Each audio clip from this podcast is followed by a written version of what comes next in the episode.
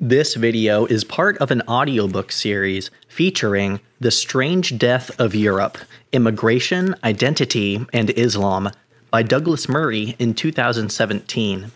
For more audiobooks, please visit my YouTube channel, find me on Spotify, or visit my website for downloads.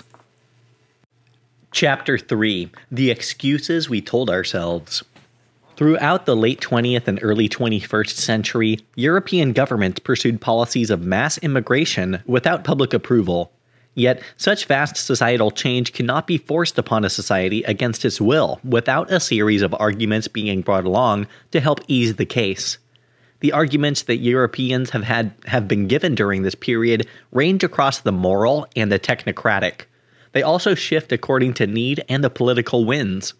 So, for instance, it has often been claimed that immigration on this scale is an economic benefit for our countries, that in any that in an aging society, increased immigration is necessary, that in any immigra- in, in any case, immigration makes our societies more cultured and interesting, and that even if none of these were the case, globalization makes mass immigration unstoppable.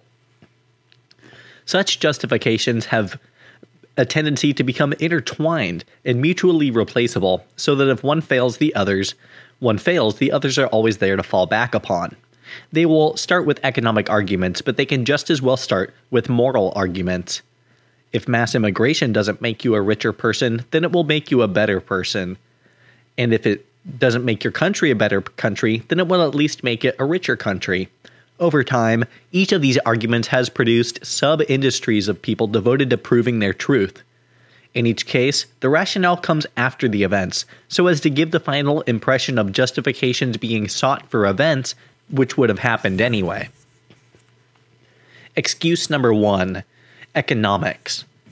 Over recent years, there has been, for instance, a niche search to prove that the societal change Europe has been going through makes the continent significantly richer.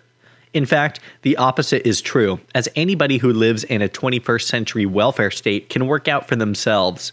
Having paid into the system for all of their working lives, working Europeans know that the basis of the modern welfare state broadly consists on being able to take services out of the state, like when you fall Ill, Ill, become unemployed, or reach retirement, because you have paid into the system throughout your working life. There will be some people who have rarely paid in, but they will be covered by some who have rarely taken out. Anybody who can anybody can see that a family of people who arrive for the first time in their adopted country and have no, never paid into the system are at the very least going to take some time before they have paid in as much taxes as they, as they have will taken out in housing, schooling, welfare, benefits, and all the other advantages of the European welfare state. In the same way, it is obvious to anybody involved in the labor market, especially at the lower end, that one which is comparatively closed off will operate differently from one in which the workforce can come from almost anywhere in the world. Although, from an employer's viewpoint, there is an obvious advantage to the mass import of cheap labor it is equally obvious that a very open labor market will see people at the lower end of that market edged out of jobs by people from countries where wages and living standards are far lower and who are therefore willing to work for lower pay. Other parts of this case are equally obvious. For instance, the United Kingdom has had a housing shortage for many years. Significant portions of greenbelt land have to be built upon to make up a shortage to make up a shortage of housing which by 2016 meant that 240,000 new homes had to be built each year, or roughly one every few minutes. Even taking into account an increase in people living alone, this 240,000 figure is presented as just an unavoidable fact of life. But it is not just an unavoidable fact of life. This number of new homes have to be built in order to house all the new people who come into Britain each year. Indeed, with immigration at the rate it has been in recent years, the UK needs to build a city the size of Liverpool every year. But of course, construction has not kept up with demand. It is the same with school places. The shortage of school places in Britain is not an urban myth, nor a product of any increase in the birth rate among people already in the UK. It is the product of new arrivals into the country needing to send their children to school. By 2018, it is estimated that 60% of local authorities will be suffering a shortage of primary school places. Similar stretches are occurring in the National Health Service, which spends more than 20 million euros a year on translation services alone. Sorry, 20 million pounds. And in every other area of state provision. Because such things are so obvious, it requires a concerted effort to pretend that they are untrue. One example of just such an effort is a report that, that a foundation document for the wave of mass immigration during the Blair migration. This was titled Migration An Economic and Social Analysis, completed in 2000, a joint production of the Home Office Economics and Resource Analysis Unit and the Cabinet Office Performance and Innovation Unit. See, even their names are seemingly designed to bore any opponents to inattention.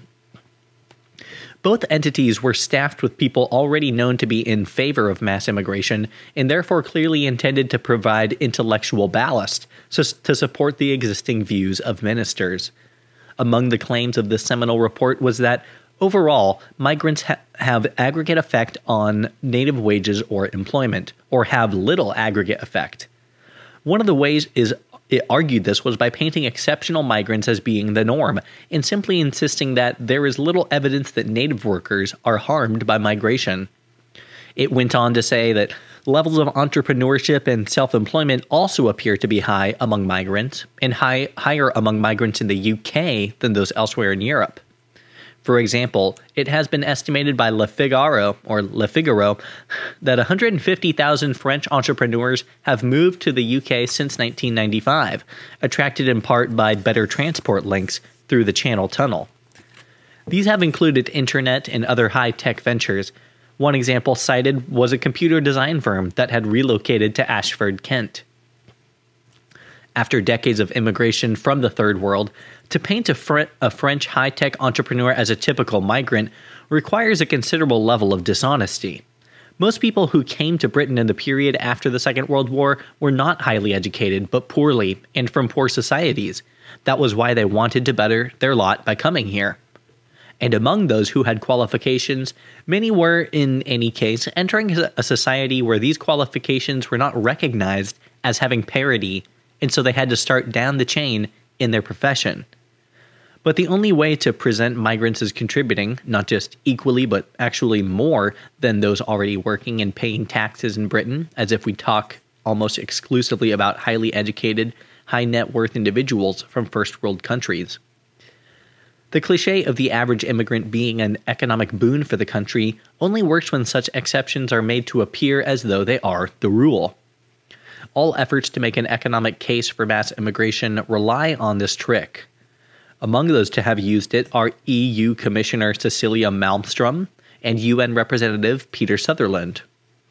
In a 2012 piece, they suggested that unless Europe opens its borders to mass immigration, quote, entrepreneurs, migrants with PhDs, and others will be all flocking to places like Brazil, South Africa, Indonesia, Mexico, China, and India, thus leaving Europe to be a more impoverished place, end quote.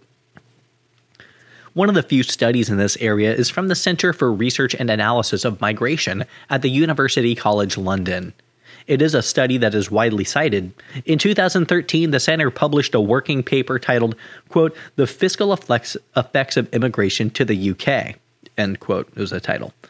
This working paper, rather than a finished report, was exceptionally widely covered in the media, the BBC ran the story as a lead item with the headline Recent Immigrants to UK Make Net Contribution. The story claimed that far from being a drain on the system, the financial contribution of recent immigrants to the country had instead been remarkably strong. Following the lead of UCL's own positively spun press release, the national media focused on the claim that the recent waves of immigrants, i.e., those who arrived since 2000 and who have thus driven the stark increase in the UK's foreign born population, had, quote, contributed far more in taxes than they received in benefits, end quote. Elsewhere, the study made the claim that far from being a cost to the taxpayer, immigrants were far less likely to be a financial burden on the state than the people of the country they were moving into. It also claimed that recent migrants were less likely to need social housing, than British people and were even 45% less likely to be receiving state benefits or tax credits than UK natives. Doubtless, some members of the public hearing this claim wondered when all the Somalis, Pakistanis, and Bangladeshis had managed to put so much money into the exchequer. But the study had performed the usual sleight of hand. It had presented the best off and least culturally strange immigrants as in fact being typical immigrants.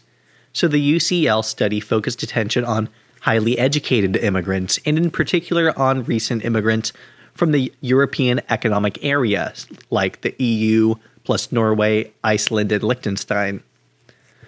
The working paper highlighted the fact that these people paid 34% more in taxes than they, than they received in benefits, while native British people paid 11% less in taxes than they received in benefits. Anybody doubting the financial benefits of mass immigration was suddenly opposed to wealthy residents of Liechtenstein transferring to the United Kingdom for work. Yet anyone who wanted to delve into this working paper would discover that the reality was wholly different from the spin that the media, and even the university from which it hailed, had given to the findings. For although UCL's own estimate suggested that recent migrants from the EEA between 2001 and 2011 had contributed around 22 billion pounds into the UK economy, the fiscal impact of all migrants, regardless of origin, told an entirely different story. Indeed, recent arrivals from the EEA were the sole migrants for whom such a positive claim could be made. Away from the spin, what UCL's own research quietly showed was that non EEA migrants had actually taken out around 95 billion pounds more in services than they had paid in taxes, meaning that if you took the period 1995 to 2011 and included all immigrants, not just the convenient high net worth selection, then by UCL's own measurements, immigrants to the UK had taken significantly more out than they had put in.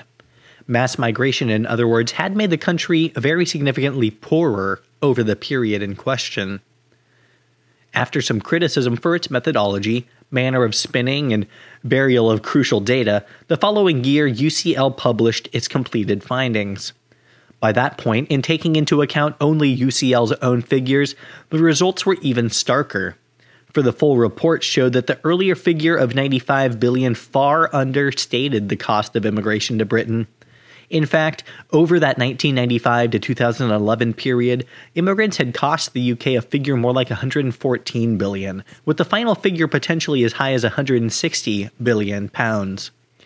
Needless to say, the discovery that immigration had actually cost the UK more than 100 billion pounds did not make the news, and nobody was aware on their news bulletins of a headline that should have read Recent immigrants to the UK cost British taxpayers more than 100 billion pounds.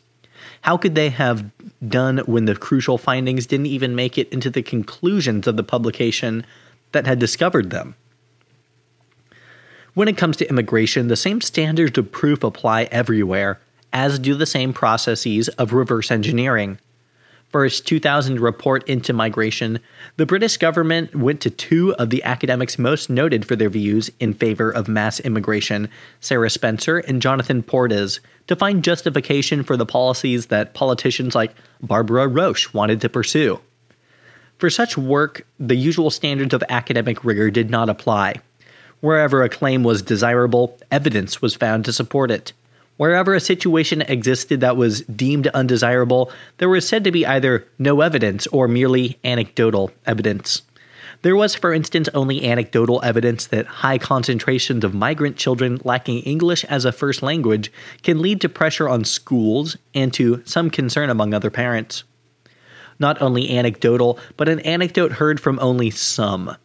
It also explained that it was only in theory that mass immigration may increase pressure on housing markets, transport, and other infrastructure and exacerbate overcrowding and congestion. The reality it aimed to suggest was wholly different. How could anyone imagine that an influx of more people would require more houses? These were hardly surprising findings from authors with a track record of being in favor of mass migration as a good in itself. But while their work presented itself as an economic analysis of the benefits of migration, it was, in fact, not just a blueprint for societal change, but a cheerleader for it. In arguing the case for mass immigration, the authors insisted that migrant children would bring greater diversity into UK schools. All potential concerns for British workers were similarly swept aside. There was, for instance, little evidence that native workers are harmed by large scale immigration. In fact, migrants will have no effect on the job prospects of natives. The assertion of figures such as Spencer and Portes from the fringes of academia into Whitehall gave their opinions not only the veneer of respectability, but the stamp of government. After publication of their report, ministers like Roche had something to point to when they insisted that mass migration brought unadulterated economic benefits.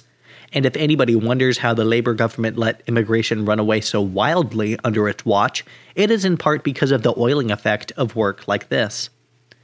The reality is that whatever its other benefits, the economic benefits of immigration accrue almost solely due to the migrant. It is migrants who are able to access public facilities that they, they have not previously paid for. It is migrants who benefit from a wage higher than they could earn in their home country. And it is very often the money that they earn, or much of it, which is sent outside the UK to the family rather than even being put back into the local economy. Those elements of the media which push the argument that mass migration makes everyone richer and that we all rise on a tide of wealth created by immigrants continually forget this one crucial thing. Even when the GDP of a country does grow, as it must with an ever increasing number of people in the workforce, that does not mean individuals benefit from it. On the contrary, only GDP per head or per capita does that, and there is no evidence that mass migration improves GDP per capita which is why, having lost this argument, advocates of mass migration tend to move on to others. An aging population. If the economic argument for mass migration rests on the attraction of a bribe, then the outline of a threat hangs over another of the central justifications for migration on such a scale. This argument insists that Europeans are aging, that Europe is a graying society, and that in such a situation we need to bring in more people, because otherwise, our society will not have enough young people around to keep older Europeans in the lifestyle to which they have become accustomed. That is, once this is once again one of the arguments of EU Commissioner Cecilia Malmstrom and UN Representative Peter Sutherland, both prominent international authorities on and advocates of mass migration. In 2012, they argued that, quote, the aging of Europe's population is historically unprecedented. The number of workers will decline precipitously and could shrink by almost one third by mid century, with immense consequences for Europe's social model, the vitality of its cities, its ability to innovate and compete, and for relations among generations as the old become heavy, heavily reliant on the young.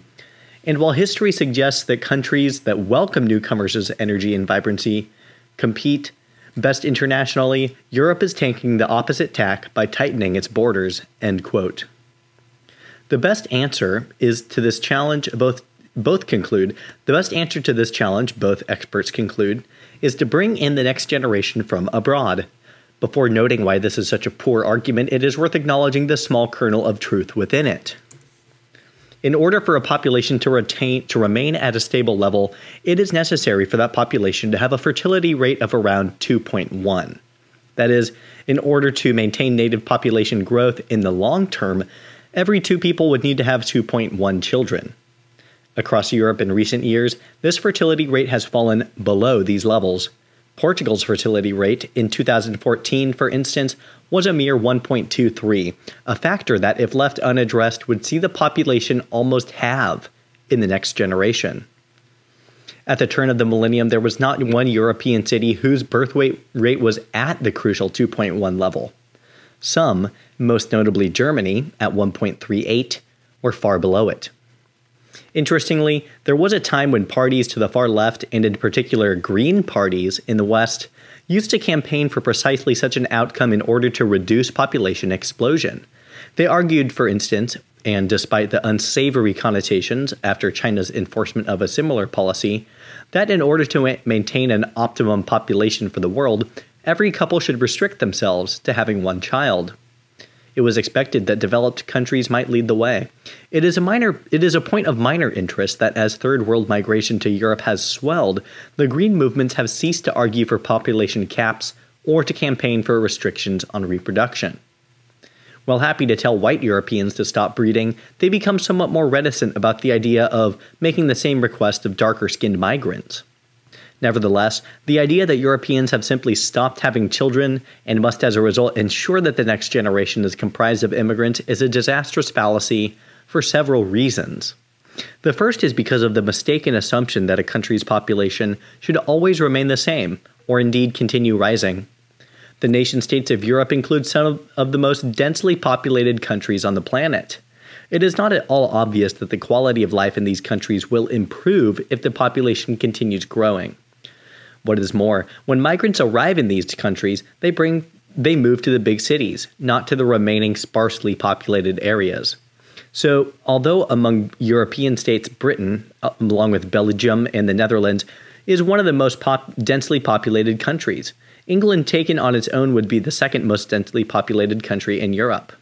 Migrants tend not to head to the highlands of Scotland or the wilds of Dartmoor. And so a, a constantly increasing population becomes or causes population problems in the areas that are already suffering housing supply problems and where infrastructure like public transport struggles to keep up with sw- swiftly expanding populations. Anybody concerned about quality of life for Europeans would wonder about how to lessen their populations, not substantially increase them. But let us say that immigration is needed simply in order to keep the population level static, if that were the case. If it is agreed that a particular country wishes to maintain a stable or slowly growing population, then before importing people from other states, it would surely be more sensible to determine whether there are reasons why people in your own country are not at present having enough children. Is it because they do not want them, or because they do not have, or because they do not want them but cannot have them. If it is the latter, then the question should be whether there is anything the government can do to create a situation in which people can have the children they want. The evidence from most countries, including the United Kingdom, is that although the native population is below replacement levels, this is not because people do not want to have children. Indeed, the figures show the opposite. For instance, in 2002, at a central point of the Labour government immigration explosion, a population study from the ONS showed that only 8% of British women did not want to have babies, and only 4% wanted only one baby. The most popular desire of British women, the aim of a clear 55%, was two. A further 14% wanted three, and another 14% wanted four, 5% wanted five or more, which, if you were seeking a stable or slowly growing population pyramid, would more than cover for the 8% of women who wanted no children at all. Why are Europeans having too few children? This question has been approached from a biological as well as a sociological angle in recent years, but there is one missing observation that many Europeans will recognize. A middle or average income couple in most European countries worries about having even just one child and how they will afford that child, including suffering the loss of one household salary for at least a period of time. Having two children entails even more concern and even more worries. Almost every European will know at least some couples who are good in both jobs, who are both in good jobs, and who would never feel able to afford to have a third child. In fact, only three types of people now have three children or more the very rich, the poor, and the recent immigrants. Among immigrants, especially those who have come from third world countries, any provision for their children paid for by the European welfare state will be better than anything they could have expected in their country of origin. Whereas native Europeans are concerned about competition for school places, housing shortages pushing average house prices up between 5 and 10 times average salary in their area, and how to afford one child, let alone three or four. It is also possible that, contra Spencer and Portes, some parents may not appreciate an endless amount of diversity in their local schools and may want their children to be educated around people from a similar cultural background. This means, especially if those parents are an inner city area or suburb, that they are likely to worry about being able to afford a house in a kind of middle class neighborhood from which their child would be in the catchment area of a less diverse school. If they cannot afford to bring up their children in the way in which they would like, many people will fail to have the number of children they would like. The question of what your country is going to look like in the future also poses a huge question about the issue of producing, as well as raising the next generation. When people are, are, optimistic about the future, they tend to be optimistic about bringing children into the world. However, if they contemplate a future filled with ethnic or religious fragmentation, they may well think again about whether this is a world they want to bring their children into. If European governments are really so worried about population decline that they would contemplate bringing in higher reproducing populations from other parts of the world, it would be sensible for them first to work out whether there are policies that could encourage more procreation among their existing populations. In Poland, for instance, the Justice and Law Party has in recent years raised child benefit in order to try to raise the native birth rate and diminish any reliance on immigration. At the very least, government should examine whether there are things they are currently doing that are making things worse. Then there's the issue of a graying population. It is true that people in Europe live longer today than at any previous period in their history. Barring any major war or pestilence, medical advances should allow the next generation to live even longer still. And of course, although living longer is often painted as a terrible burden, indeed a scourge on society, it should perhaps be remembered that for most individuals, it is rather a good thing. It can also be, present a whole set of benefits for the rest of society, not least by balancing a cultural obsession with youth against the experience of age. The scourge of a graying population is only a scourge when it is depicted as such. In any case, even if you agreed that longevity is a curse for society, there are many things you might do before deciding to import the next generation from, from another continent. In the period following the Second World War, people were expected to live for a few years after they retired. Today, they are expected to live a couple of extra decades. The obvious solution to this economic challenge is to raise the retirement age in order to ensure that in retirement, people are not taking out more in pensions and healthcare provisions than they put in during their years of work. In some countries, this is happening naturally. For instance, between 2004 and 2010, the average retirement age in Britain rose by a year 63 to 64 for men and 61 to 62 for women. Admittedly, this is neither always such an easy nor a voluntary process. After the financial crash of 2008 and the successive Eurozone crises, Greek citizens saw their retirement ages rising. Until then, those covering a large and rather eccentric collection of professions hairdressers, radio announcers, trombonists these were allowed to retire in their 50s. When economic realities hit, those retirement ages were hauled up but it is always possible that governments in search of a cheap popular hit will refuse to bend to popular to economic reality. Sorry. In 2010, President Nicolas Sarkozy managed against stiff opposition to raise the retirement age in France from 60 to 62. 2 years later, his successor François Hollande lowered it back down to 60. There will always be those who protest about the idea of working into their 60s, but perhaps some people will see working longer in a society they know as being preferable to dying in one which one in which they feel a stranger. And although there are those who argue that there would not be work for the graying workforce, this requires a serious consideration of how to shift the economy in order to improve productivity among the graying community. In a 2012 interview, Chancellor Merkel of Germany succinctly laid out the continent's challenge, quote, if Europe today accounts for over 7% of the world's population, produces around 25% of global GDP, and has to finance 50% of global social spending, then it's obvious that it will have to work very hard to maintain its prosperity and way of life. All of us have to stop spending more than we earn every year. There are a huge range of possible answers to this problem, and none of them are simple.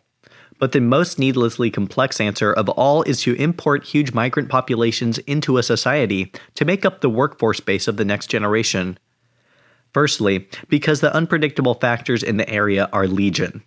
The history of post war immigration into Europe has been a story of people not doing what they were expected to do.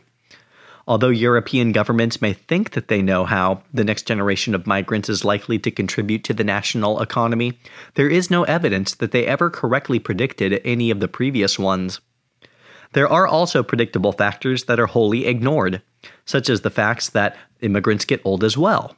Surprising though it appears to be to many policymakers, importing large numbers of young immigrants does not solve the graying population issue. Because immigrants are people, and gray as well. And when they do so, they will expect and deserve the same rights as everybody else in their society. The logical conclusion is that the short term solution becomes an even greater long term headache, because there will be a constant need to import larger and larger numbers of people as in a pyramid scheme, in order to keep more and more in the style to which they have become accustomed. At the same time, in every European country, we hear the argument that there are jobs young Europeans in particular won't do.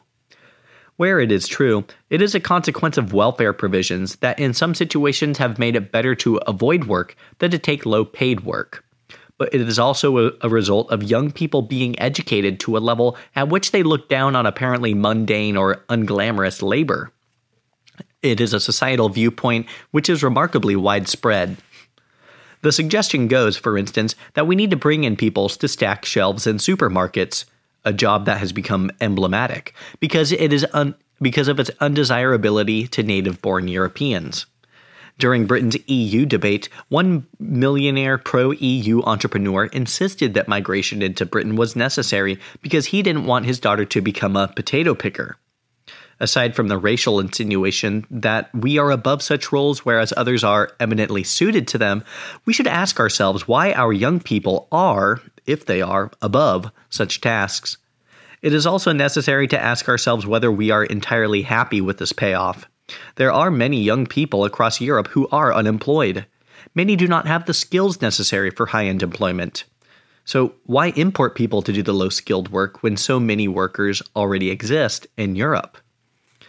Sometimes mass, mass immigration is advocated because of the advantage it gives in supporting pensioners, sometimes because of the advantage it allegedly gives in stopping young people from doing jobs they don't want but in both cases, it is an argument that, if allowed to run, will only encourage a greater and greater problem with every year that passes, as more aging people need support and as fewer young people have any chance of getting into work. It is a habit Europe has gotten into, and one which becomes harder to kick with each passing year. The argument of diversity. One of the most striking things about the arguments for ongoing mass migration into European countries is that they are so readily able to shift. Whenever the economic cases for mass immigration are briefly dislodged, along come moral or cultural arguments. Without making any concession, they state a position along these lines, saying, Let us pretend that mass migration does not make us financially richer. It does not matter because mass migration makes us rich in other ways. In fact, even if it makes us financially poorer, what you lose in economic benefits, you will pick up in cultural benefits. This argument takes it as read that European societies are slightly boring or staid places, a presumption that would not go down as well in many other societies.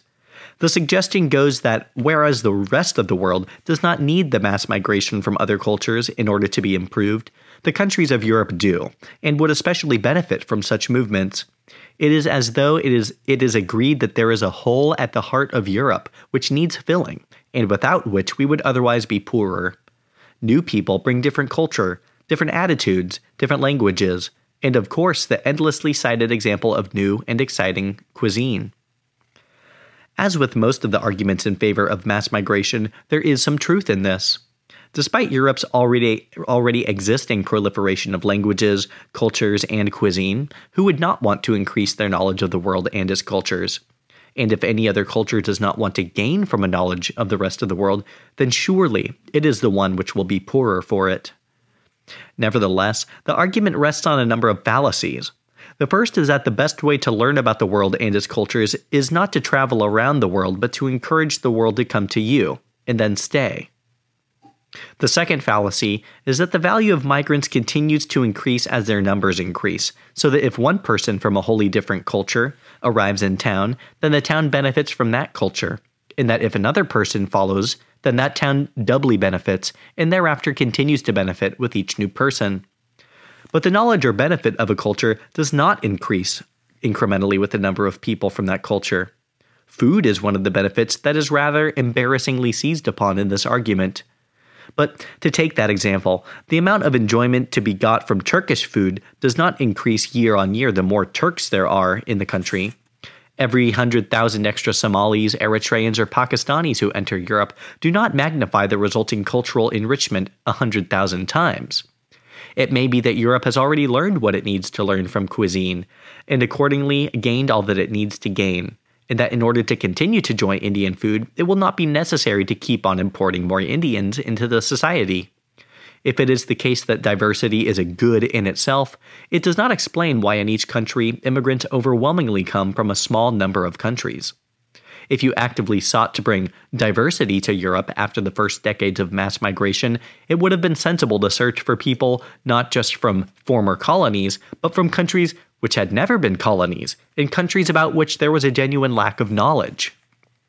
However, behind the insistence on diversity as a good in and of itself lies another idea, albeit one that is perhaps less presentable to the general public. Although New Labor's 2000 document was meant to be an economic analysis, it was the social aspect of migration that most interested one of its authors. In a book she had edited in 1994 titled Strangers and Citizens A Positive Approach to Migrants and Refugees, Sarah Spencer of the Center on Migration Policy and Society at Oxford argued that, quote, the days when holding British nationality rested on a notion of allegiance are over, end quote. Elsewhere, she and her co authors had argued that the nation state had changed and that the modern state had become an open and formal association capable of accommodating diverse ways of life, and that in the state, immigration policy must be seen also as a means of enriching the cultural diversity of the country. A year later, Spencer was quoting approvingly in another publication the idea that the traditional concept of nationality may be downgraded to the level of pure symbolism, and arguing herself that we are a diverse society of overlapping identities and are not bound, nor can we be bound, by universal values or single loyalties. If we are to be bound together, it must be through the mutual enjoyment of rights and responsibilities. This was a radically different understanding of what constituted a people or a country, and one with profound and, for the most for most of the public, unpalatable connotations. Sarah Spencer outlined these in 2003 when she wrote about the idea of integration, that it is not something the migrant does to adapt to the host society, but rather a two way street of adaptation by migrant and host society.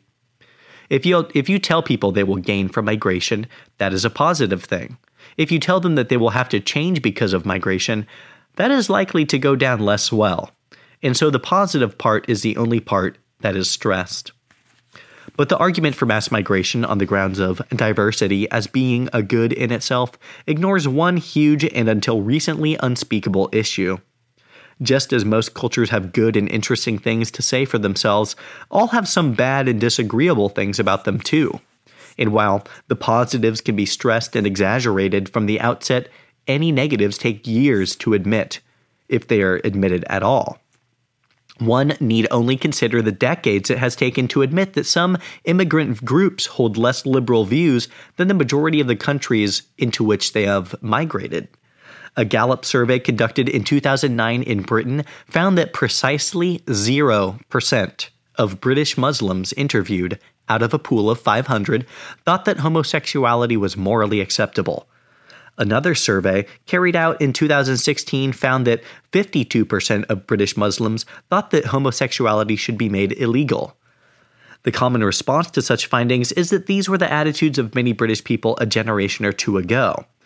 The unspoken follow on is that homosexuals in Britain should be patient and wait another generation or two for the newcomers to catch up. All the while, what is ignored is the possibility that this might not happen, and that the views of the incomers may in time, through population growth or other means, change the national picture as a whole. So in 2015, when YouGov carried out a survey of British attitudes toward homosexuality, one of the questions asked was whether, in general, respondents thought homosexuality to be morally acceptable or morally wrong. Some people might have assumed that such a survey would smoke out latent homophobia in certain rural areas, whereas the hip, diverse urban areas would show that they were relaxed about the whole matter. In fact, the findings showed precisely the opposite. Whereas the whole rest of the country, around 16% of people said that they thought homosexuality was morally wrong. In London, the figure was almost double that 29%. Why should people in London have been almost twice as homophobic as the rest of the country? Solely for the reason that the ethnic diversity of the capital meant that it had imported a disproportionate number of people with attitudes which the rest of the country would now regard as being morally backwards. But if the views of some migrant communities on homosexuality were only a couple generations out of date, the views of portions of those communities on the subject of women were shown to be out of date by many centuries, at least. It was in the early 2000s in England that stories that the Sikh and white working class communities had been telling for years were finally investigated by the media. These reveal that the organized grooming of often underage young girls by gangs of Muslim men or of North African or Pakistani background was a theme in towns throughout the north of England and further afield. In each case, the local police had been too scared to look into the issue, and when the media finally looked into it, they too shied away. A 2004 documentary on social services in Bradford had its screening postponed after self proclaimed anti fascists and local police chiefs appealed to Channel 4 to, document, to drop the documentary. The sections that dealt with the sexual exploitation of white girls by Asian gangs were accused of being potentially inflammatory. In particular, these authorities insisted the, scre- the, in particular these authorities insisted the screening ahead of local elections could assist the British National Party at the polls. The documentary was finally screened months after the elections, but everything about this case and the details that followed provided a microcosm of the problem and a reaction which were going to spread across Europe campaigning on or even mentioning the issue of grooming during those years brought with it terrible problems. When the Northern Labour MP Ann Cryer took up the issue of the rape of underage girls in her own constituency, she was swiftly and widely denounced as an Islamophobe and a racist, and at one stage had to receive police protection. It took years for central government, the police, local authorities, or the Crown Prosecution Service to face up to the issue. When they finally began to do so, an official inquiry into abuse in the town of Rotherham alone pro- revealed the exploitation of at least 1,400 children over the period 1997 to 2014. The victims were all non Muslim white girls from the community, with the youngest aged 11. All had been. I'm going to skip this scene or this paragraph The local police were also found to have failed to act for fear of accusations of racism and of what this might do to community relations. The story of Rotherham, like that of a whole series of similar cases in towns across Britain, partly emerged because a couple of journalists were determined to bring the story out. But all the time, the communities from which the men came showed no willingness to confront the problem and every desire to cover it up. Even at the courts after sentencing, families of those accused claimed the whole thing was a government stitch up of some kind. When one Muslim in the north of England spoke out against the gang rape of white girls by members of his own community, he said that he had received death threats from fellow Muslims in Britain for saying so. Everywhere, the story was the same. Girls were chosen, in the words of the judges who eventually presided over the trials, because they were from a different community, were non Muslim and were regarded as easy prey. Many of the men had brought ideas about women and especially unaccompanied with them from Pakistan and other male dominated Muslim cultures. In the face of such attitudes towards women being expressed in the UK, every part of the British state failed to stand up for what had been British norms, including the rule of law. The kindest explanation would be that the influx of huge numbers of people from such cultures made the authorities nervous as to where to draw their own lines. But it was more than that. Every time grooming scandals occurred, it transpired that the local authorities turned a blind eye for fear of causing community problems or being accused of racism. The British police remained scarred from the Macpherson Report of 1999, which had charged them with institutional racism and feared any repeat of that accusation. Everywhere in Western Europe, the same truth came out at least equally slowly, often at almost precisely the same moment as the taboo shattered in Britain. In each country, the period of silence was assisted by the refusal of the authorities to keep or break down any crime statistics based on ethnicity or religion. In 2009, police in Norway revealed that immigrants from non Western backgrounds were responsible for all reported grab rapes, those in which the assailant grabbed a woman off the street or a public place in Oslo.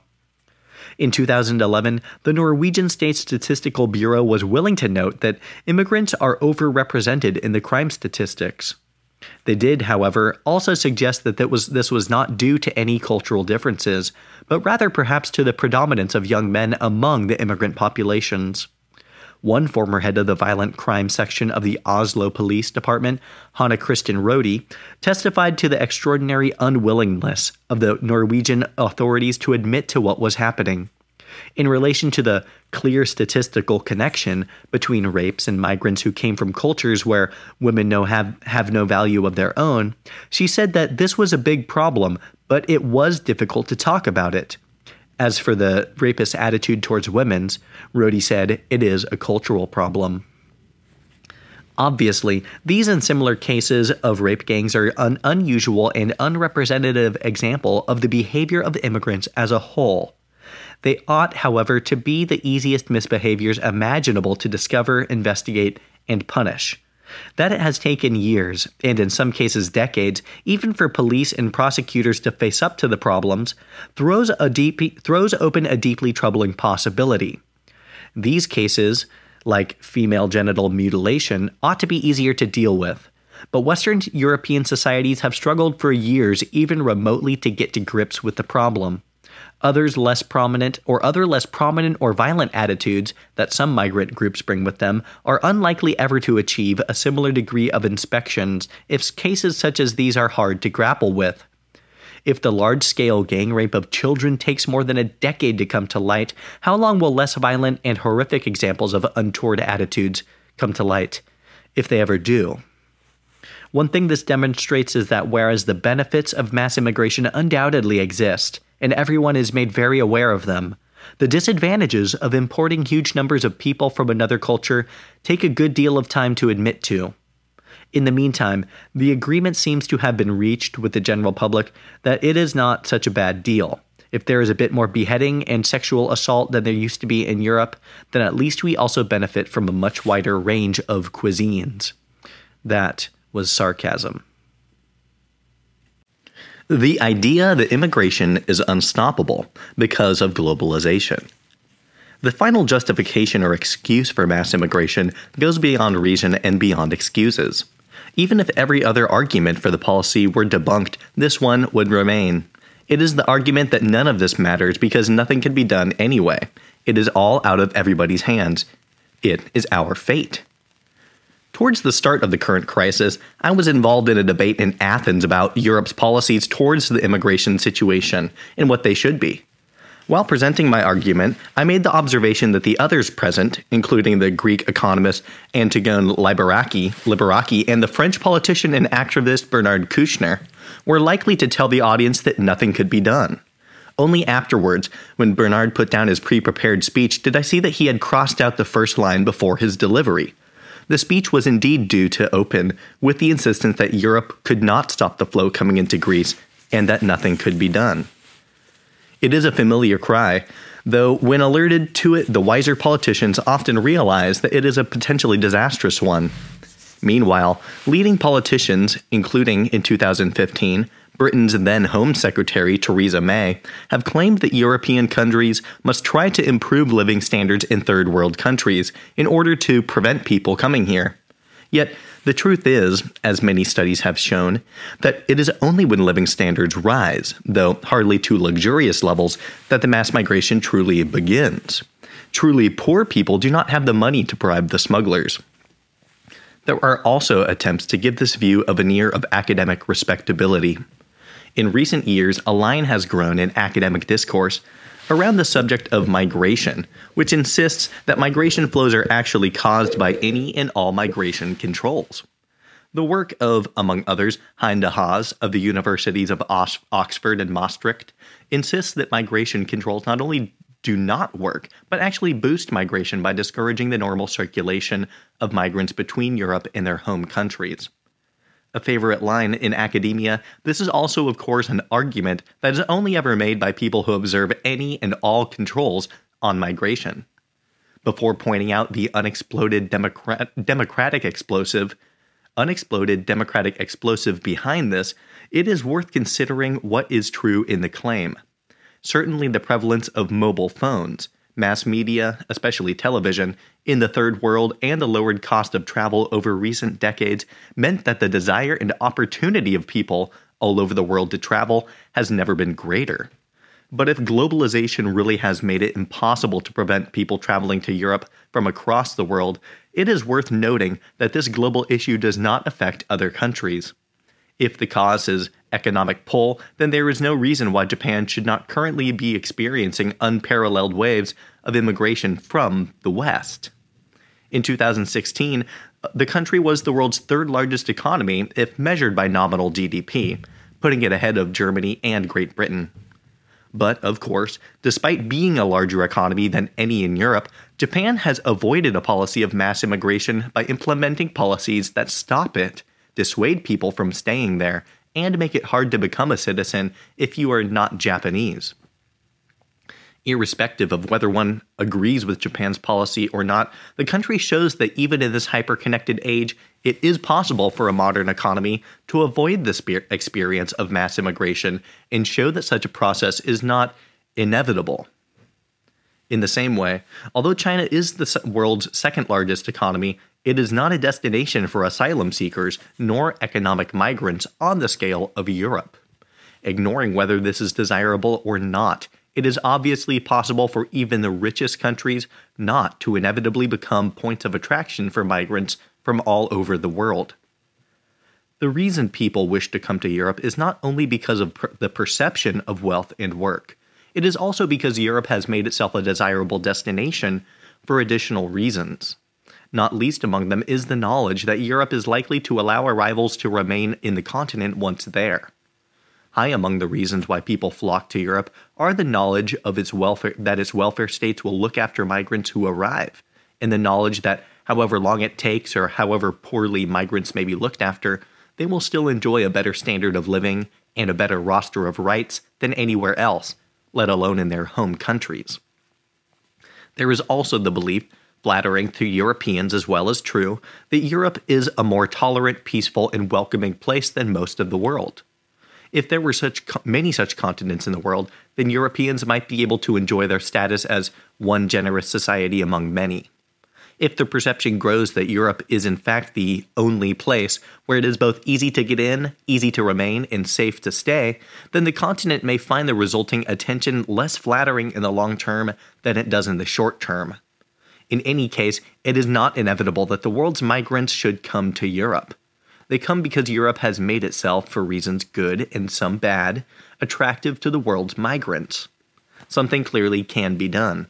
Whether desirable or not, if Europe had to limit the flow, it could take measures to make itself look and actually be, in a whole range of ways, less appealing to a world on the move.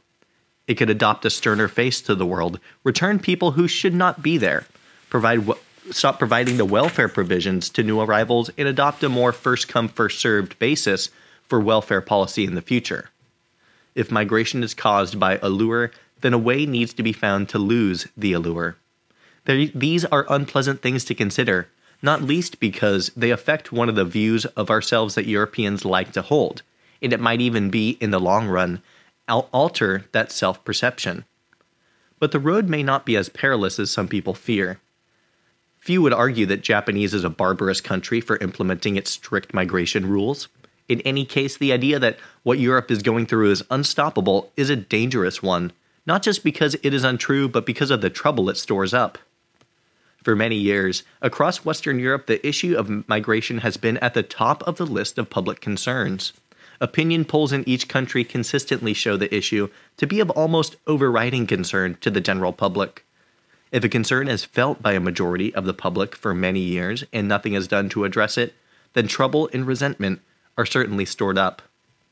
If the response is not just to ignore the concern, but to argue that it is that it is actually impossible to do anything about it, then radical alternatives begin to brew.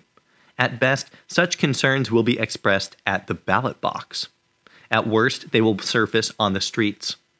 It is hard to think of any other issue, let alone one so high up on the list of public concerns, that would be responded to with the uh, nothing can be done response. Even this final fatalistic response to the problem is a result of a policy that was never thought through and now appears to have become, in the eyes of politicians and academics, essentially insuperable. After all, one after another, the expectations about what would happen turned out to be false, and the realities of what did happen turned out either not to have been thought out or thought out erroneously. Consider the verdict of one of those who enabled the post 1997 Labour government to escalate their policy when they did. After her work for the British government, Sarah Spencer was awarded with the honour of a CBE. But by then, when some of the repercussions of her evangelism and that of others had begun to be felt, she made a more lachrymose assessment, admitting that during those years in government, when she and her colleagues had opened the floodgates, quote, there was no policy for integration. We just believed migrants would integrate, end quote. All this was years before the biggest crisis that confronts us today, but all returned as foundational arguments to excuse the huge and continent wide movement that was coming. Thank you for watching. Please like, subscribe, and visit my channel for more exciting content.